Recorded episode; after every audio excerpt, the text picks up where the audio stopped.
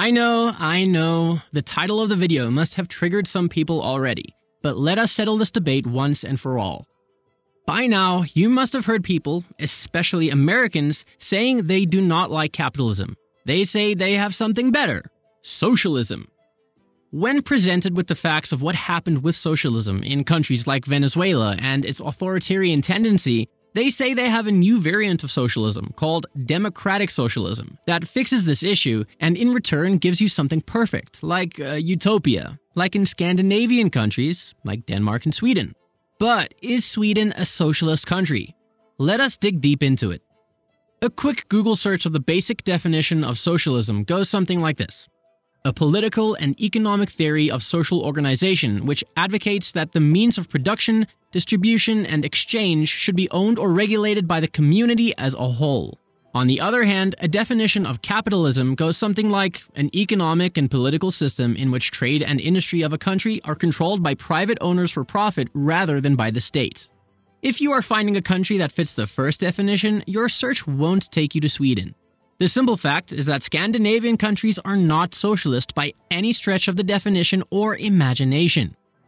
Sweden is a free market economy, with private companies operating for their profits first, which is a hallmark of capitalism. Here, a classical capitalist would just leave the discussion saying there is nothing more to discuss. While having a free market system, Sweden also has very generous welfare programs operated by the government that apparently gives it a socialist leaning. Technically, most of the countries in the world are what we would call mixed economies, with some elements owned by private companies and others owned by the government. But if you insist on calling it anything other than capitalist, you can call it a mixed economy or a compassionate version of capitalism. There have been numerous occasions when people from Nordic countries have denied being a socialist economy.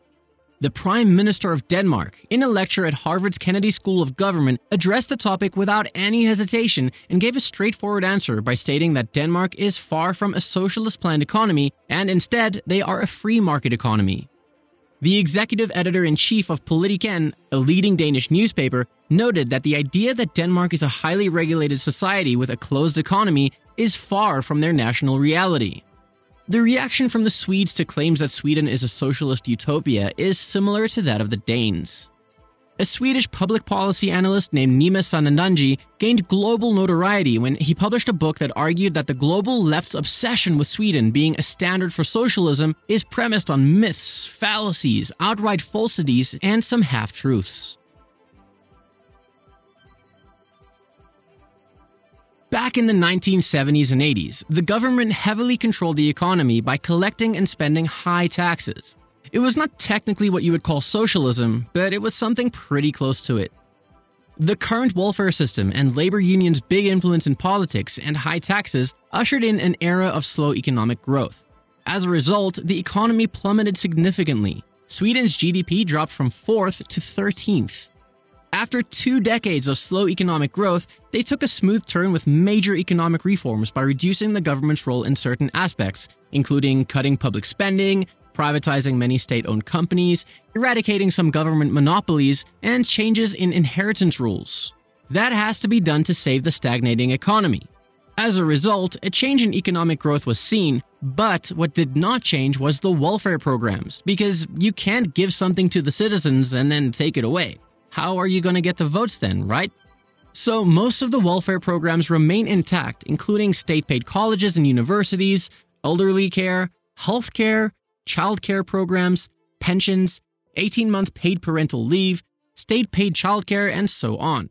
But the government's regulations on these welfare programs didn't work in the best possible ways. Solution? Well, they privatized many of these programs too.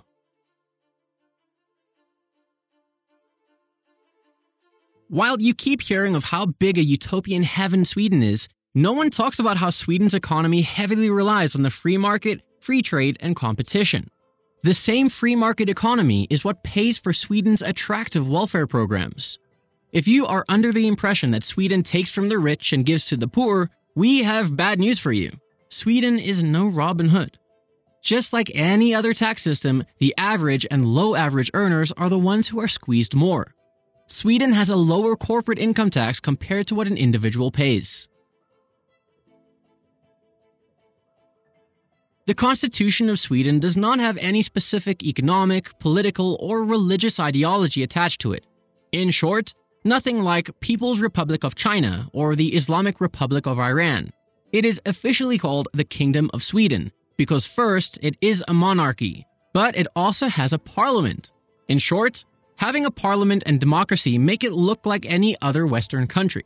While Sweden has a king and a royal family, their role in politics is limited. Long story short, Sweden is a monarchy along with a democracy, a king, and a parliament. Scandinavian countries sit at the very top of almost every global index, including Life Expectancy Index, Quality of Life Index, Prosperity Index, Democracy Index, Global Entrepreneurship Index, Least Corrupt Countries Index, Happiness Index, Work Life Balance Index, and so on. So it's no surprise that Sweden and other Scandinavian countries show up in the news even during the election campaigns of many countries. But let's highlight some of the facts that no one usually talks about. The country is notorious for its high income taxes on the middle class while significantly low corporate tax rates. In Sweden, the ownership of the means of production and the allocation of capital is largely a private affair. Swedes like to own things, they can start companies, and in fact, it's easy to start a company. Many famous names started in Sweden, including IKEA, Minecraft, and Spotify. Sweden's high schools are a perfect example of a free market economy. Many schools are private, also referred to as independent schools, but students receive vouchers from the government for their tuition, but the students are in charge of choosing what school they want to join. This is very similar to charter schools in the United States or academies in the United Kingdom. The competition between private schools is what makes them offer a better quality of education. The population is an important factor too. Sweden has a population of over 10 million, whereas America has at least 10 states that have more population in each.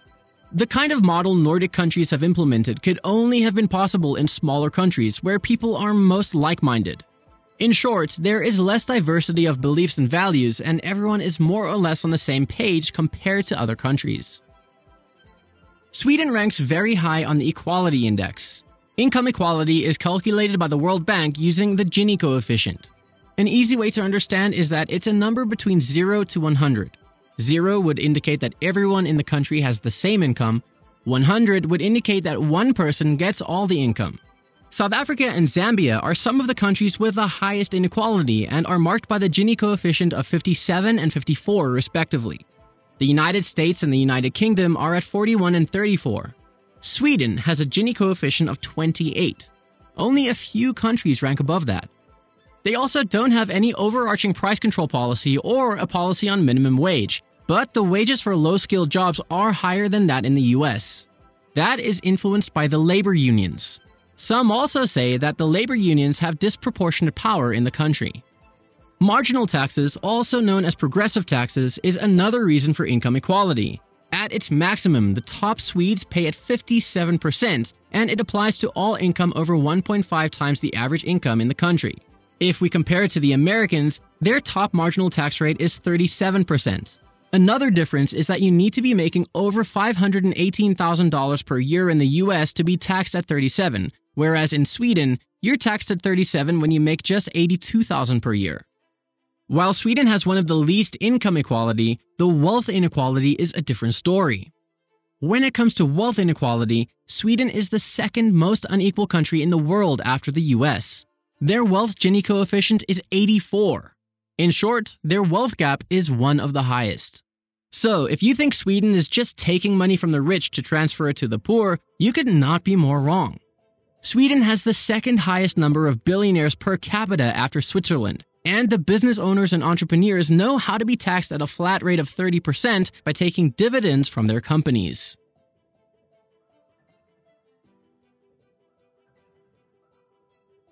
The short answer is Scandinavians' case as socialist heaven is discussed more by the politicians and social justice warriors than the economists. This debate is particularly alive and well in the political theater of the United States of America, where some politicians name drops Denmark, Sweden, Finland, and others as the epitome of democratic advancement. These politicians rhapsodize about the gains available to the citizens of Sweden, especially when they're on the campaign trail canvassing for votes during elections. They woo the American electorate with promises of benefits akin to what the Swedes enjoy. When Barack Obama was still the American president, it was reported that he remained amazed that most countries weren't governing like the Nordic countries because that seemed to be the way to go in his estimation. In short, your opinion on Sweden's case is more influenced by who you're listening to and your preferred political ideology.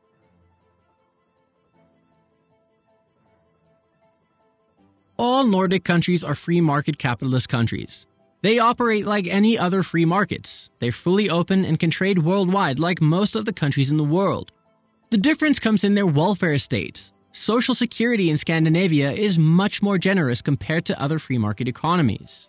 This may come as a surprise, but most of the Western countries have a social democracy where governments intervene to give some welfare benefits to the citizens, although that happens to different extents in different countries. That does not mean the country has become socialist. Neither social democracy nor welfare state is synonymous with socialism. And social democracy does not mean the end of capitalism.